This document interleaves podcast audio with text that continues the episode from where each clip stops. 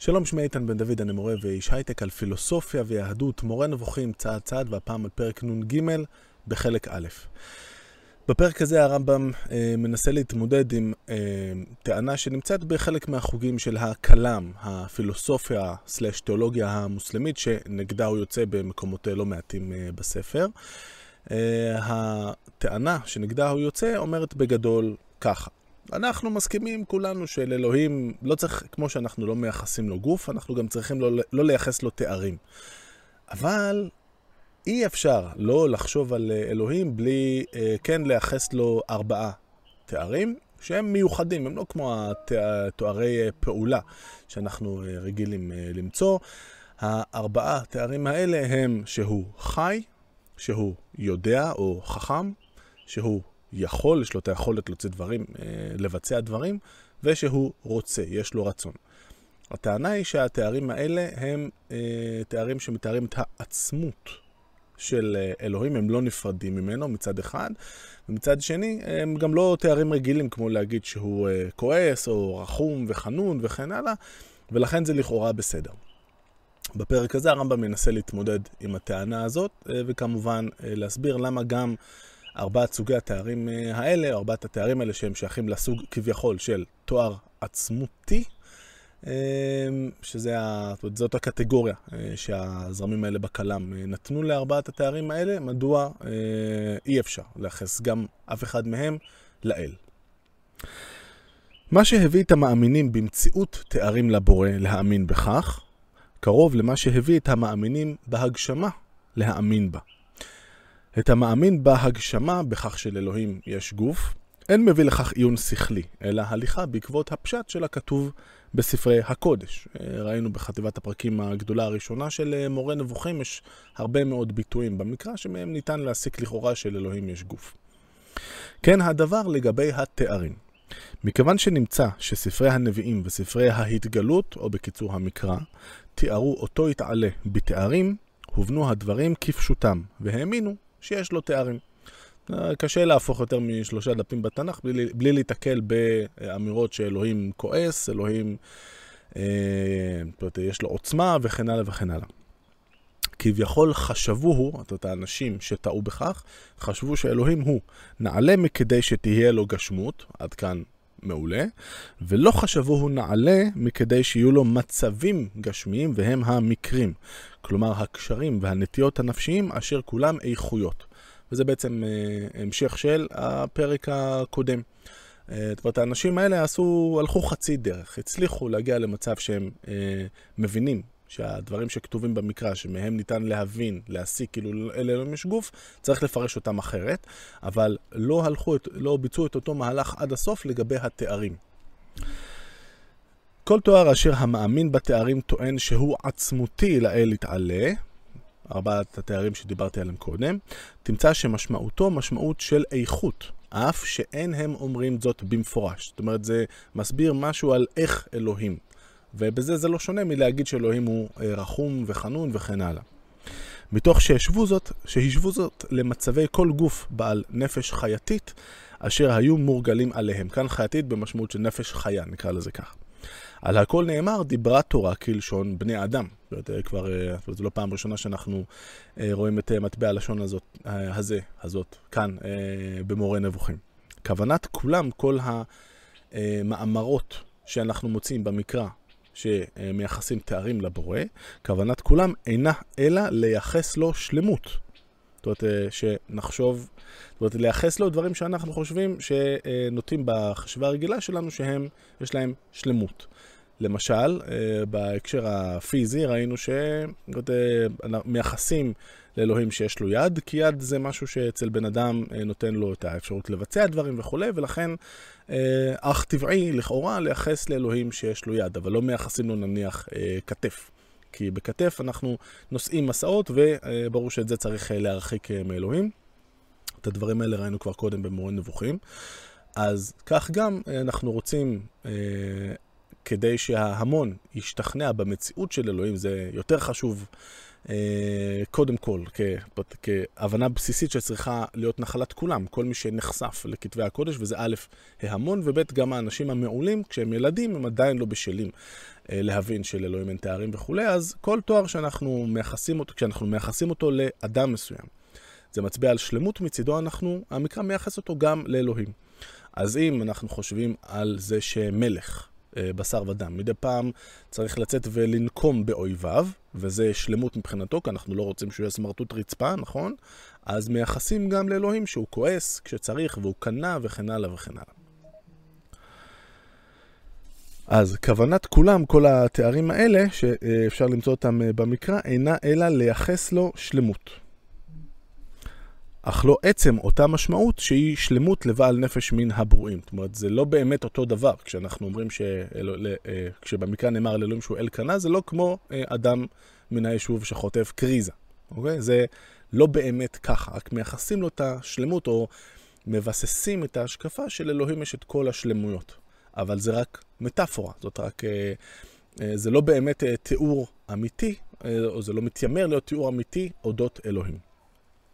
רובם, רוב התארים, תוארי פעולותיו השונות, ועם שוני הפעולות, אין העניינים המצויים בפועל משתנים. אה, למרות שאלוהים, אה, מה, ש, מה שהרמב"ם בעצם אומר כאן, למרות שיש לו תארים שונים אה, שמיוחסים לו במקרא, חוץ מזה שלא צריך לקחת את זה ברצינות מבחינה פילוסופית כאמור, אבל זה בטח לא אומר שיש לו יכולות או היבטים שונים. למה הדבר, למה הדבר דומה? מיד הרמב"ם מסביר. אמשיל לך משל לכך מהדברים המצויים אצלנו, מחיי היומיום. הווה אומר שהפועל יהיה אחד, ופעולות שונות מתחייבות ממנו, אפילו אם אינו בעל רצון. לא כל שכן אם הוא פועל מתוך רצון. זאת אומרת, הרמב"ם ייתן לנו דוגמה אה, מעולם הדומם. זאת אומרת, העולם לא, לא מתוך מישהו שפועל כמונו, מתוך זה שיש לו אה, רצון אנושי וכן הלאה, אלא אנחנו מתחילים בדוגמה מעולם הדומם דווקא, וככל הידוע המשל שהרמב"ם מביא כאן הוא משל מקורי שלו. דוגמה לכך היא האש המתיחה דברים מסוימים, מקשה דברים אחרים, מבשלת, שורפת, מלבינה ומשחירה. לו תיאר אדם את האש, שהיא המלבינה, המשחירה, השורפת, המבשלת, המקשה, המתיחה, היה דובר אמת. ומי שאינו יודע את טבע האש, נחשוב שיש פה איזה חייזר שהגיע מעולם אחר, יחשוב שיש בה שישה עניינים שונים. את המילה עניינים אולי אפשר בעברית היותר מודרנית, הכי טוב יהיה לתרגם את זה, אני חושב, להיבטים. שיש בה שישה היבטים שונים. עניין שבו היא משחירה, עניין אחר שבו היא מלבינה, עניין שלישי שבו היא מבשלת, עניין רביעי שבו היא שורפת, עניין חמישי שבו היא מתיחה, עניין שישי שבו היא מקשה. כל אלה פעולות המנוגדות זו לזו, ואין משמעותה של פעולה אחת מהן משמעות רעותה. אך מי שיודע את טבע האש יודע שבאיכות פועלת אחת, היא פועלת את כל הפעולות האלה. איכות זו היא החום. אז האש זו דוגמה למשהו שמבחינת הפעולות שאנחנו רואים, כשאנחנו באים לראות, אוקיי, מה האש גרמה פה? אנחנו אה, אה, הולכים אחרי שבערה אש אצלי במטבח, ובשרפה שהייתה באיזה עיר מסוימת, וכן הלאה וכן הלאה, ובכל מקום היה לה פועל שונה, וכביכול היינו אומרים, אה, זה, האש הזאת פה לא הייתה, מה שגרם ל-X, לזה שפה האוכל היה כאילו בושל כמו שצריך, לא יכול להיות שזה מה שגרם לזה שהבית הזה נשרף. ו- ופה הבית הזה שחור אה, בעקבות האש, ובמקום אחר אה, בערה אש על משהו, והוא הפך ללבן וכן הלאה. אבל כמובן שאנחנו יודעים להגיד שהכל זה פועל יוצא של החום. אה, ובסופו של דבר אותו דבר, אותו פועל, במקרה הזה האש, כן אה, יכול להביא לידי קיום של דברים אה, שונים ואפילו נוגדים, ולכאורה סותרים, כמו להלבין או להשחיר. כמובן זה לא לגמרי סותר אחד את השני, כי זה דברים שונים. ואם זה מצוי במה שפועל מטבעו, אומרת, אה, בעולם הדומם, האש פועלת לפי הטבע שלה, זה לא שהיא בוחרת אה, לפעול בצורה מסוימת ובוחרת לפעול בצורה אחרת במקומות שונים. לא כל שכן לגבי הפועל מרצון. שזה כמובן אנחנו בני אדם, אנחנו פועלים מתוך רצון, אז בטח אה, שזה שאנחנו, שאפשר ללכת ולראות כל מיני דברים שונים שאדם מסוים עושה, אז זה לא אומר שזה אנשים שונים עשו את זה, לפעמים זה אותו בן אדם שעשה את כולם, אותו פועל יחיד. ועל אחת כמה וכמה לגביו יתעלה הנעלה מעל כל תיאור, כאשר אנו משיגים לגביו יחסים השונים בענייניהם. אני עוצר כאן באמצע המשפט כדי להעיר הערת אה, ביניים. אה, היינו אה, עלול, עשויים לחשוב שההבדל, זאת אומרת הרמב"ם יגיד, אוקיי, זה דומם, אבל כשיש מישהו בעל רצון כמו האדם או אלוהים, אז זה שונה לגמרי. אבל הרמב"ם פה, למרות שהטיעון מספיק חזק גם רק עם בני אדם, אומר לנו איזו אמירה של, אוקיי, לא, יש, כאילו, זה עניין הדומם. מי שפועל מתוך רצון זה אחר לגמרי, ובטח ובטח אלוהים. אה, ועל ה, על אמירת האגב הזאת, אה, הוגים או פרשנים אה, שנוטים לכיוון הקצת יותר רדיקלי של הפרשנות של מורה נבוכים. תופסים כאן ואומרים, הרמב"ם רומז לנו שהרצון שלו הוא לא כמו הרצון שלנו. הרמב"ם גם מגיד את זה במפורש במקומות אחרים, אבל לאמירה הפשוטה הזאת עשויות להיות השלכות מרחיקות לכת בכל הנוגע להשגחה.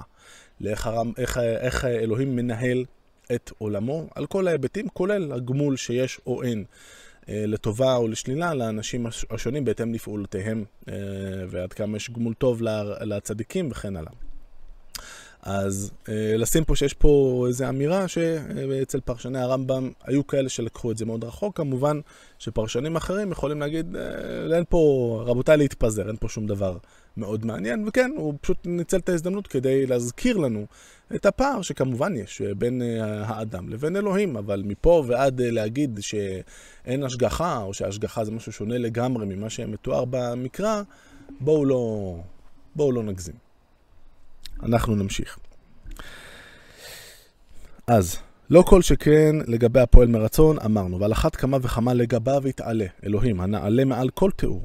כאשר אנו משיגים לגביו יחסים השונים בענייניהם, זאת אומרת, יחסים שונים שלו לדברים שונים, שהרי בנו אין עניין הידיעה, עניין היכולת, ועניין היכולת אינו עניין הרצון. אוקיי, אנחנו בעצם, הרמב"ם כאן חוזר לארבעת התארים העצמותיים. אמרנו שזה חי, יכול, יודע, רוצה. אז אצלנו אין עניין הידיעה, עניין היכולת, ועניין היכולת אינו עניין הרצון. זאת אומרת, שלושת הדברים האלה שאנחנו אומרים על מישהו שהוא יכול ורוצה ויודע, הם שלושה עניינים או היבטים שונים זה מזה. אוקיי? אז לזה אנחנו רגילים. הרמב"ם בעצם מתחיל לבסס את המתקפה שלו כאן אה, על התפיסה שנגדה הוא יוצא, שדיברתי עליה בהתחלה, עם ארבעת התארים העצמיים. כיצד, כיצד נחייב מזאת שיש בו עניינים שונים עצמותיים לו. שוב, היבטים.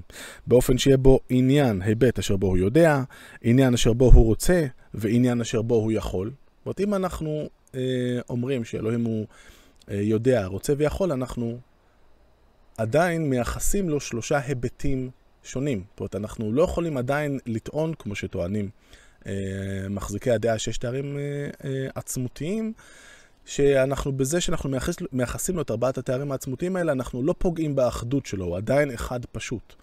אצל הרמב"ם זה לא עובד, אם אתה אומר שיש בו שלושה היבטים שונים, אתה כבר לא יכול להגיד אה, שהוא עדיין אחד. גם אם אתה אומר שזה לא פוגע באחדות, ותכף הוא יגיד את האמרה הזאת במפורש, אז אתה אומר את זה בפה, אתה מבטא את זה, אבל זה לא נכון, כי אין דבר כזה. שהרי זאת היא משמעות התארים שהם אומרים. יש מהם האומרים זאת במפורש, ומונים את העניינים הנוספים על העצמות, ויש מהם שאינם אומרים זאת במפורש, אלא שהוא במפורש באמונתם, אף שאין הם מביעים אותה בדיבור מובן, כגון שחלקם אומרים, הוא יכול בתוקף עצמותו, יודע בתוקף עצמותו, חי בתוקף עצמותו, רוצה בתוקף עצמותו. ואת הרמב"ם אה, מכיר זרם, אה, כאן זרם בתוך האשעריה, שהוא אה, ככה זרם יחסית אה, גדול בכלם, אה, שמנסח אה, את העניין הזה של התארים העצמותיים, ושם הם אומרים, רגע, אלה לא, שוב, זה לא תארים רגילים, אלה תארים מיוחדים. אה, הוא לא, זה לא כמו להגיד שהוא אה, כועס או רחום וכן הלאה, אלא הוא יכול בתוקף עצמותו, יודע בתוקף עצמותו. הרמב"ם פה אומר, רבותיי, אתם מגבבים פה מילים. זה שאמרת שהוא יכול, אה, בתוקף עצמותו, אז זה כאילו בסדר? לא, זה עדיין לא בסדר. עדיין אם אתה אה, מבחין בו את ארבעת האספקטים השונים האלה, ארבעת ההיבטים השונים האלה, אתה עדיין נוקט בריבוי. גם אם אתה אומר את זה במפורש, וגם אם אתה נוקט באיזה אה, אה, כל מיני מילים, אה, גיבובי מילים חסרי משמעות, כמו אה, מה שראינו כאן, יכול, אבל בתוקף עצמותו. המשיל לחזות על ידי הכוח המדבר, זאת אומרת הכוח ההוגה, החושב, זה התרגום המקובל בימי הביניים, והוא שואב, רק נגיד מהיוונית, שם לוגוס זה מושג שהוא אה, משותף גם ל... אה, זאת אומרת, מילולית אפשר לתרגם את זה כדבר, שזה גם דיבור מצד אחד וגם לוגיקה, זאת אומרת, עניין של היגיון. אז המשיל לחזות על ידי הכוח המדבר הנמצא באדם, שכן הוא כוח אחד, אשר אין בו ריבוי, זאת אומרת, היכולת האינטלקטואלית, השכל של האדם הוא אחד פשוט. ובו הוא משיג את המדעים, את המדעים והמלאכות. אה, המדעים, ברור, המלאכות זה המיומנויות הטכניות של האדם. בו, בכוח שכלי זה, בעצמו הוא תופר, מנגר, הורג, באלף, בונה, יודע גיאומטריה ומנהיג את המדינה. והנה אלה פעולות שונות, הנובעות מכוח אחד פשוט, אשר אין בו ריבוי. פעולות אלה שונות מאוד, כמעט שאין סוף למספרן, כלומר למספר המלאכות שהכוח המדבר מפיק. לכן אין זה רחוק מן הדעת לגבי האל יתעלה, שתהיינה הפעולות השונות האלה, זאת אומרת אנחנו מסתובבים בעולם, אנחנו רואים את כל הדברים המופלאים שקיימים מתוקף אלוהים, או שאלוהים ברא אותם. אני רוצה להיזהר מאמירות יותר מפורשות כמו שאלוהים יצר את זה וכולי, אה, כי כמו שנראה בהמשך, הדברים אינם פשוטים כלל אצל הרמב"ם בהיבט הזה.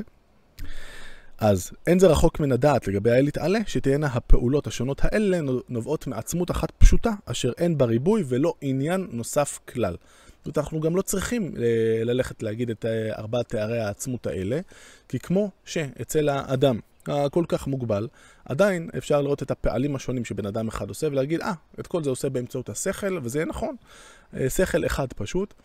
ככה גם אני יכול, אה, לגיטימי, אה, באותה מידה ואולי אפילו יותר, להגיד כן, כל מה שאני רואה כאן, מולי בעולם, אלוהים עשה בתוקף עצמותו הפשוטה, מבלי לייחס לו שום היבטים שונים. אני, אני לא צריך בכלל את הסיפור הזה של ארבעת התארים העצמיים. כל תואר הנמצא בספרי האלוה יתעלה, יהיה איפה תואר פעולה שלו, לא תואר עצמות שלו. זאת אומרת, תואר פעולה, כלומר הדברים, אה, זאת אומרת, שמתייחס לאיך הוא אה, עושה דברים או מנהיג את העולם, וכמו שאמרנו, אה, זה עניין שנועד קודם כל כדי לסבר את האוזן ולבסס בקרב ההמון, ומי שעדיין לא הגיע לשיא ההתפתחות האינטלקטואלית שלו, קודם כל לנטוע את ההבנה שאלוהים קיים. ונדקדק בעניין התארים בהמשך, מי שירצה יקרא את מורה נבוכים, סבבה. או מורה על שלמות מוחלטת, זה ההיבט השני, להראות, להצביע על איזושהי שלמות. בהמשך הפרק ובפרקים אחרים נבין מה זה העניין הזה של להצביע על שלמות אה, מוחלטת.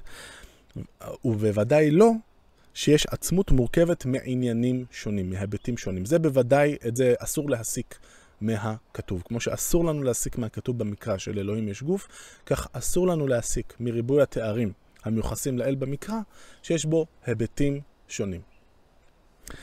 מפני שבכך שאין הם משתמשים במפורש בביטוי הרכבה, אין משמעותו בטלה מן העצמות בעלת התארים.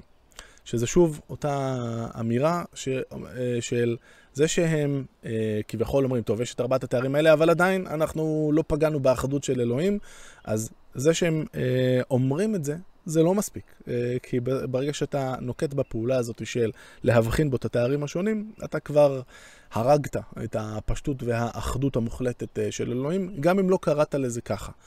וזה מחזיר אותנו לפרק נ' למשל, בו הרמב"ם אמר לנו שאמונה זה לא דבר שאתה סתם אומר. צריך שזה יתאים למושג שיש לך אה, אצלך בשכל, אחרת זה, זה לא נחשב. באותה מידה אני יכול אה, להגיד אה, עכשיו אה, שאני אה, נורא, כאילו, שמישהו, אני מתארח אצל מישהו, ואומר לי, אה, איך אתה מרגיש? אני אומר, הכל בסדר. אף פעם לא הכל בסדר, נכון? אבל אני אומר את זה, אז uh, בסדר. עכשיו, שם זה כמובן חלק מהקודים החברתיים וכולי, אבל זה שאמרתי את זה לא הפך את זה לנכון. אוקיי? אז זה שאני אומר שבזה שאני מייחס לאלוהים את ארבעת התארים האלה, אני עדיין לא, אה, לא מביא לריבוי באלוהים, אני יכול להגיד את זה, אבל זה לא יהיה נכון. אלא שיש כאן מקום לטעות שגרם להם לכך, והוא אשר אבהירנו לך. אחד הדברים שכבר אמרתי שאני מאוד אוהב אצל הרמב"ם, שהוא מנסה אה, להיכנס לראש של האנשים שנגדם הוא יוצא. הוא לא מסתפק בלהגיד, אלה אה, לא מבינים כלום מהחיים שלהם, עזוב אותם. אלא הוא מנסה להסביר מה הביא אותם לטעות, בצורה שמאפשרת לנו ללמוד באמת. זאת אומרת, אה, זה חלק מה, ממה שאצלי אני מאוד, אה, מאוד אוהב לגבי הרמב"ם. אין קל מלבוא ולהגיד, רבותיי, האמת אצלנו בכיס. אנחנו יהודים, התורה, כל מה שתרצו, כל החוכמות והזה, הכל כלול בתורה, לא צריך להקשיב לאף אחד, אנחנו נלמד תורה מהיום ועד הלילה והכל יהיה בסדר. אצל הרמב"ם זה לא ככה. אוקיי? ו... ואנחנו עוד uh, נראה אצל הרמב"ם מה המשמעות של הייחוד של עם ישראל בהקשר uh, לתורה. רמז שהתורה מכשירה אותנו יותר uh, ונוכל יותר בקלות להגיע לתובנות הנכונות, אבל uh, הוא לא רואה uh, בתורה איזה משהו שיוצר הבדל מהותי בין יהודים למי שאינו יהודי, עוד uh, נדבר על זה.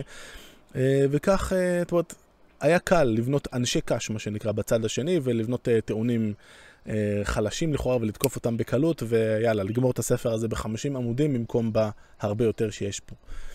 זאת חוכמה הרבה יותר גדולה, להיכנס לנעליים של הצד השני, להבין אה, איך הם, מה הבניין שהם בונים, כן, מה הנקודות החלשות בו ואותן לתקוף. אז אה, יוצר אה, תלמיד הרבה יותר מוצלח בעיניי מאשר תלמיד שאתה אומר, אה, ואלה אומרים ככה, והם לא מבינים מהחיים שלהם, וזהו. כי אלה אשר מאמינים בתארים אינם מאמינים בהם בשל ריבוי המעשים.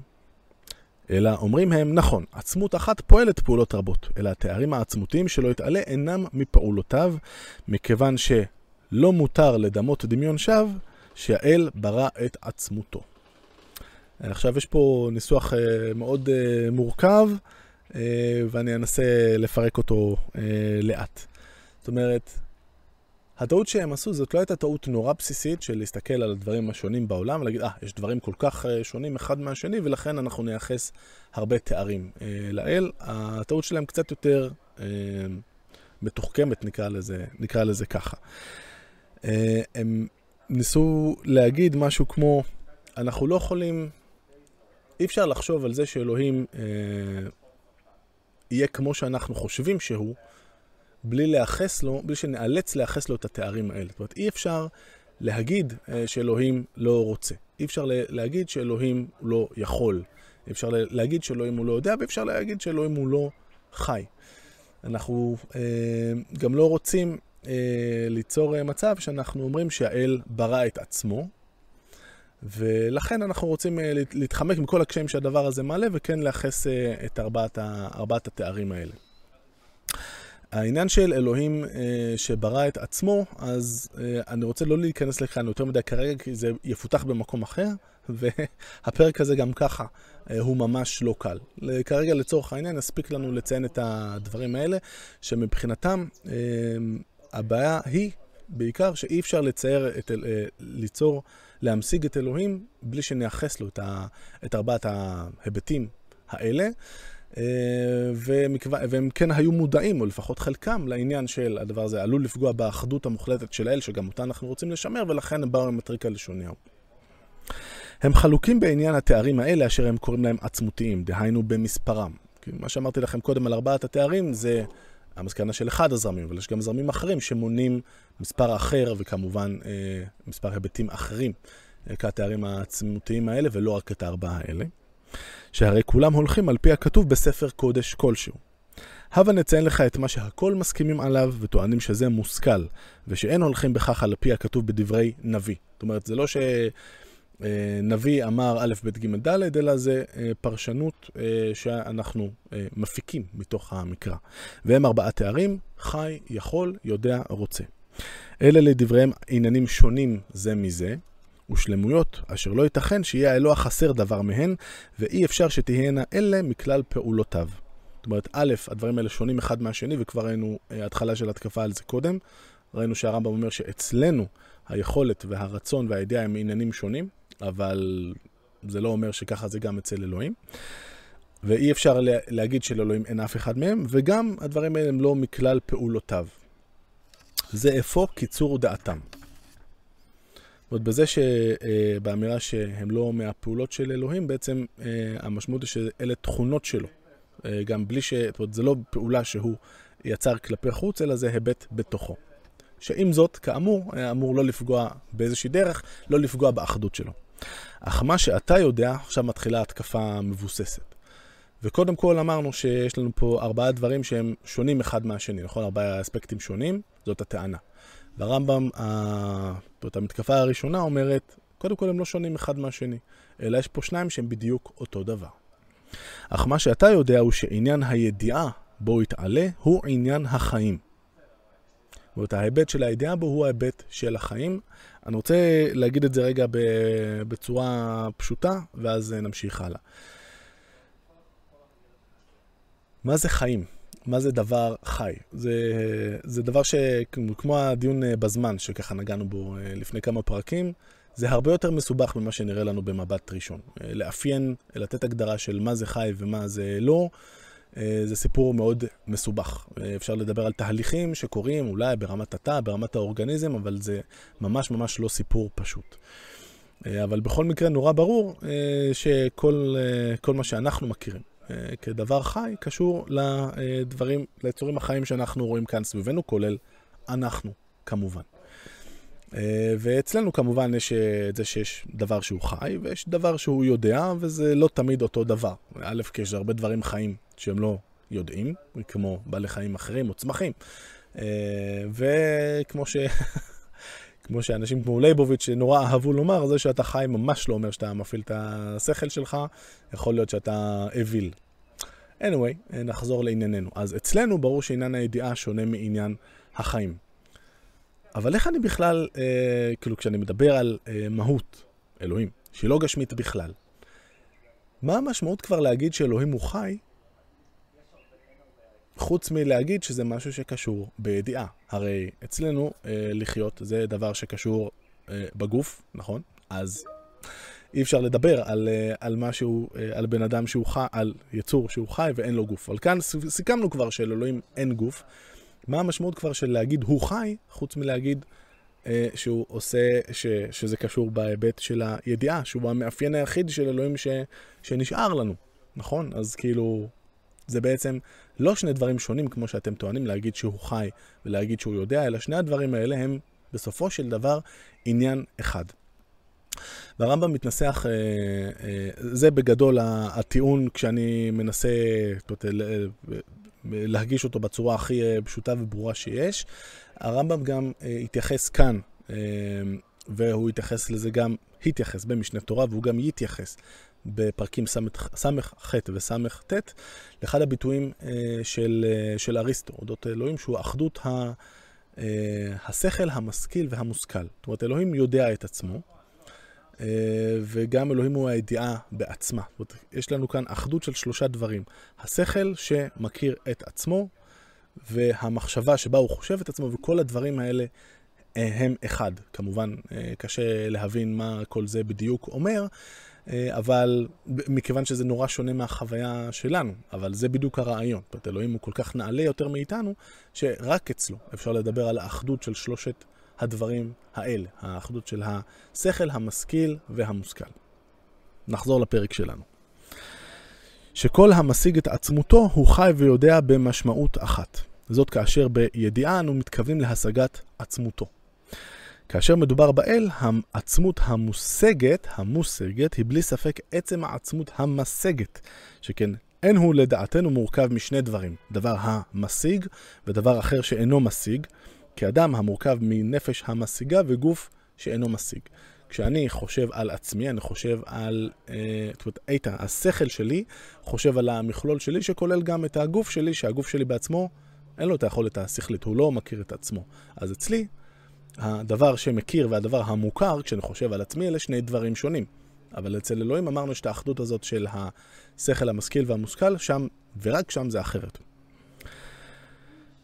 וכאשר מתכוונים בדברנו יודע למשיג את עצמו, למשיג את עצמותו, יהיו החיים והידיעה עניין אחד. אך לא משמעות זאת לעיניהם, כי לעיניהם השגתו את ברואיו. וכאן בעצם הרם אומר, רגע, הם בכלל, כשהם, כשהם אומרים הוא יודע, הם בכלל לא מתכוונים לדיון הזה שעשינו עד עכשיו, עד עכשיו של אלוהים שמשיג את עצמו, אלא דיברו על ההשגה שלו את ברואיו, השגה שמופנית החוצה. וזה בטח שמדבר על, אה, על תואר פעולה, תואר שמתייחס לדברים שאלוהים אה, עושה החוצה, וזה בהחלט, מבחינת הרמב"ם, תואר שאסור לייחס אותו בו. זאת אומרת, כל הדיון שעשינו עד עכשיו, הזהרתי שהפרק הזה הוא יחסית קשה, אז אם אנחנו מתכוונים ליודע אה, בהיבט של, ואנחנו מסתכלים ב, אה, כשהוא משיג את עצמו, אוקיי? אז קודם כל, יש פה אחדות ברמה שהיא שונה לחלוטין, ש... אה, שוני מהותי מאדם שכביכול משיג את עצמו, וזה אולי בסדר, זאת אומרת, אפשר אולי לאפיין את אלוהים בצורה חיובית ולהגיד, הוא האחדות, אותה אחדות של השכל המשכיל והמושכל. אה, חכו לפרק, פרקים ס"ח, ס"ט. אה, אבל אם ממילא מה שהם התכוונו זה לא זה, כמו שאומר פה הרמב"ם, אלא על השגתו את ברואיו, אז בכלל יש פה מה שנקרא תואר פעולה, תואר שמופנה החוצה, וזה בוודאי לא, אה, מבחינת הרמב"ם, לא משהו שאפשר להגיד שהוא היבט אה, מהותי לאלוהים, אלא זאת אחת מהפעולות הרבות שלו. כמו שאחת מהפעולות הרבות שלו זה אה, לעשות X או לעשות Y. כמו כן, בלי ספק היכולת והרצון, כל אחד משני אלה אינו נמצא לבורא מבחינת עצמותו, מפני שאינו יכול את עצמותו, ואינו מתואר בכך שהוא רוצה את עצמותו. דבר זה לא מצייר לעצמו איש. זאת אף אחד לא חושב ככה שהוא יכול את עצמו או רוצה את עצמו, שהיכולת שלו או הרצון שלו מופנה לעצמו פנימה, אלא ברור שזה דבר שמופנה החוצה, אוקיי? והרעיון כאן, מה שיגיד הרמב"ם, שאם זה מופנה החוצה, אז זה כמו עם הידיעה שמופנית החוצה, זה בטח לא משהו שאני יכול להגיד שהוא תואר עצמותי, אלא זה אחד מתארי הפעולה שלו שמופנים כלפי חוץ. ואין מה לדבר פה על תואר עצמותי שהוא יכול או רוצה, אוקיי? אז מתוך אה, ארבעת, אני עושה פה סיכום ביניים, מתוך ארבעת התארי, התארים של הפעולה. אז קודם כל החיים והידיעה אה, של אלוהים הם דבר אחד, ובידיעה, אם אנחנו מדברים על זה שהוא אה, משכיל את עצמו, אז נכון, הוא משכיל את עצמו, אבל זה מבחינה שהיא שונה לגמרי מכל, ה, מכל דבר אחר שיודע, שיכול להשכיל את עצמו, אלא זה ברמה אחרת, הוא הדבר היחיד שיש בו את האחדות של ה...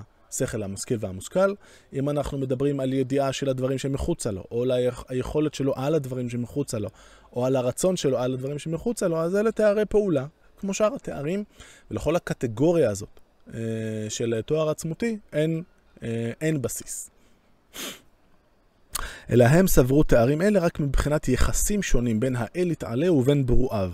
כי הוא יכול לברוא מה שהוא בורא, והוא יכול, אוקיי, בגלל שהוא כנ"ל יכול, לברוא את מה שהוא בורא, ורוצה להמציא את הנמצא כפי מה שהמציא אותו, ויודע את מה שהמציא. התברר אפוא שגם תארים אלה אינם מבחינת עצמותו, אלא מבחינת הברואים. לכן אנו, קהל המייחדים באמת, עכשיו עד עכשיו הרסנו אה, או תקפנו את הגישה הזאת של ארבעת תארי העצמות, אז מה, אוקיי, עם מה אני נשארתי? לכן אנו, קהל המייחדים באמת, אלה שבאמת מאמינים באחדות הפשוטה והמוחלטת של אלוהים, אומרים. כשם שאין אנו אומרים שיש בעצמותו עניין, שוב, כל פעם שאני אומר פה עניין, תחשבו היבט. עניין נוסף בו ברא את השמיים, עניין אחר שבו ברא את היסודות, ועניין שלישי אשר בו ברא את הזכלים. אלה אה, פחות או יותר שלושת הדברים, המרכיבים העיקריים, נקרא לזה, של המציאות אה, לפי תפיסת העולם של הרמב"ם. יש לנו את uh, היסודות, זה העולם שלנו, את הזכלים, הזכלים הנבדלים שאחראים לתנועה של הגלגלים, ו, uh, והשמיים. אוקיי? Okay? כן, לא, לא נאמר שיש בו עניין נוסף אשר בו הוא יכול, עניין אחר אשר בו הוא רוצה, ועניין שלישי אשר בו הוא יודע את ברואיו. הכל אותו דבר. כמו שהבריאה שלו, של כל אחד מהמרכיבים השונים של העולם, היא אה, אותה, זה אותו היבט, אותה יכולת, באותה, באותה מידה זאת אותה יכולת אה, ולא יכולות נפרדות, היכולת שלו והידיעה שלו והרצון שלו. אלא עצמותו אחת פשוטה ואין עניין, היבט, נוסף עליה בשום אופן. עצמות זאת ברא את כל אשר ברא, וידעה לא בעניין נוסף כלל. זאת אומרת, הידיעה שלה לא כמו בן אדם, אה, שאתם יכולים להגיד שהמכלול אה, של איתן הוא כולל כמה דברים, וגם את השכל, או עניין השכל הוא עניין שנוסף עליי. לא עלינו, אפשר גם, אה, אני לא חושב שהרמב"ם חשב במונחים כאלה, אבל אפשר לחשוב על אנשים שכרגע השכל במהותו המלאה פשוט לא עובד אצלם, לא, לא כי הם טיפשים, אלא כי הם ספגו איזו טראומה פיזית שאין ממנה תקנה.